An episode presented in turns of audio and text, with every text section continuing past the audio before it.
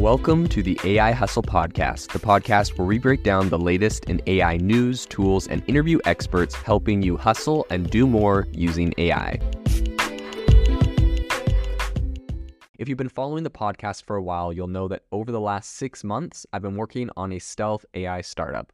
Of the hundreds of projects I've covered, this is the one that I believe has the greatest potential. So today I'm excited to announce AI Box.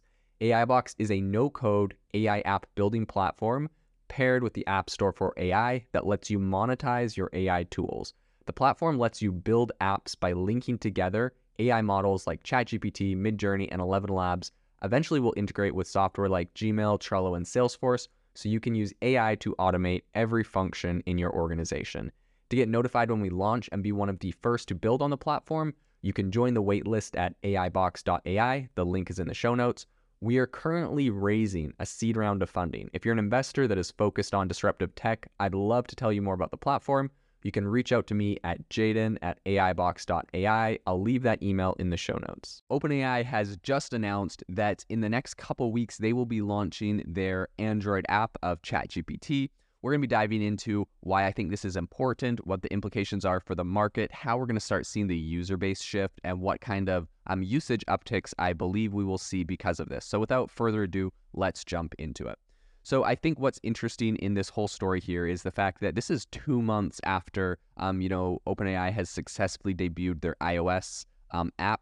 Um, and OpenAI's ChatGPT is now going to be doing Android. Now, this is something, you know, we I think we see this a lot with tech companies when they come out with an app. It's usually on iOS first. Um, the reason being the iOS uh, landscape is typically people that will spend more money and um, yeah, I think that's probably one of the biggest reasons is if you spent more money for your iPhone theoretically than for your Android phone, which is I think statistically proven um, then you're more likely to spend money on the app and the in app purchases. Um, and so I think that's just why a lot of people do it. Uh, there's just a big user base in the United States on iPhone.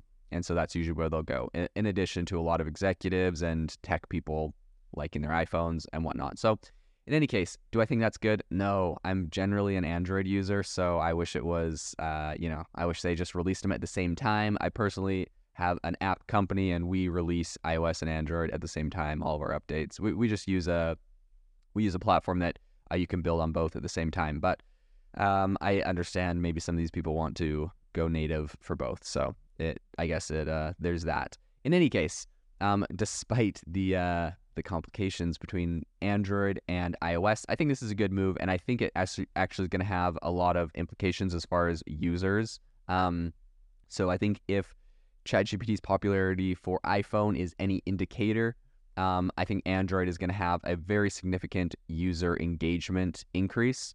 Um, I think, well, mobile users have been able to access ChatGPT and other OpenAI tools via the web browser for quite a while. Um, I think that the distinct benefits of a dedicated app have essentially proved to be fairly significant. So, with over half a million downloads in the first week, of the release of the iOS app, I think the impact of the application um, and having this kind of streamlined experience is pretty evident. I think the new ChatGPT app on Android is going to retain um, the core functionality of the iOS app, so they're essentially going to be the same.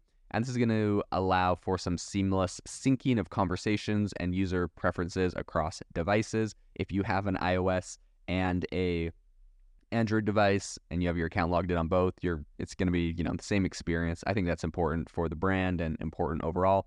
Um, so that's you know good to hear.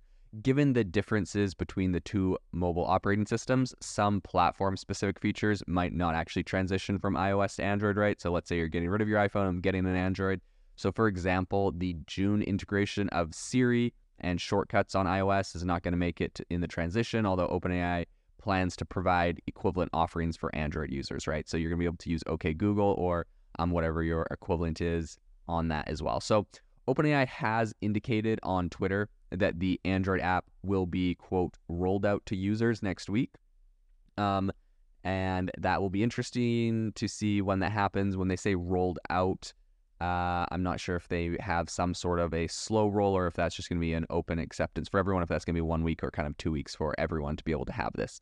Um, but presumably, Um, this is going to be just in the US. They have no specific plans that were actually mentioned for any other countries other than the US. So I think it's expected that the international release is going to follow in the coming weeks or months, um, as was the case with the initial release of the iOS app. So they'll probably be following that. So if you're not in the United States, you may be wait you may be waiting another uh, couple weeks before you can actually get your hands on ChatGPT's app. So, in light of the continuing growth and evolution of artificial intelligence, OpenAI's announcement of this new Android version of ChatGPT really aligns with the broader trend towards mobility and accessible and accessible AI.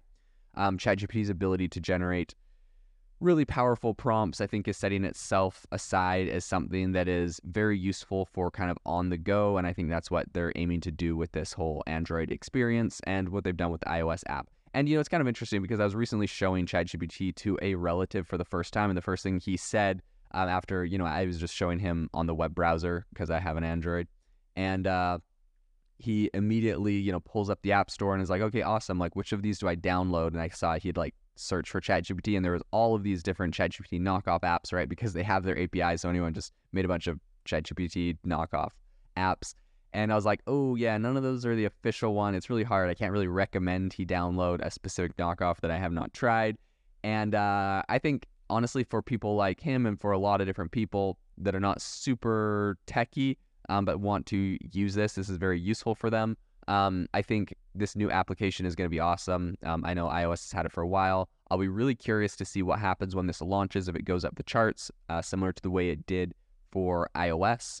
Um, but I think that this expansion kind of comes at a time when OpenAI's really kind of increased their focus on safety and transparency, um, with you know the potentials for misuses and for AI in spreading you know things that aren't true and whatnot. So I think OpenAI has really kind of committed to um, implementing more robust protective measures in the Android app, similar to those that are in the uh, iOS version.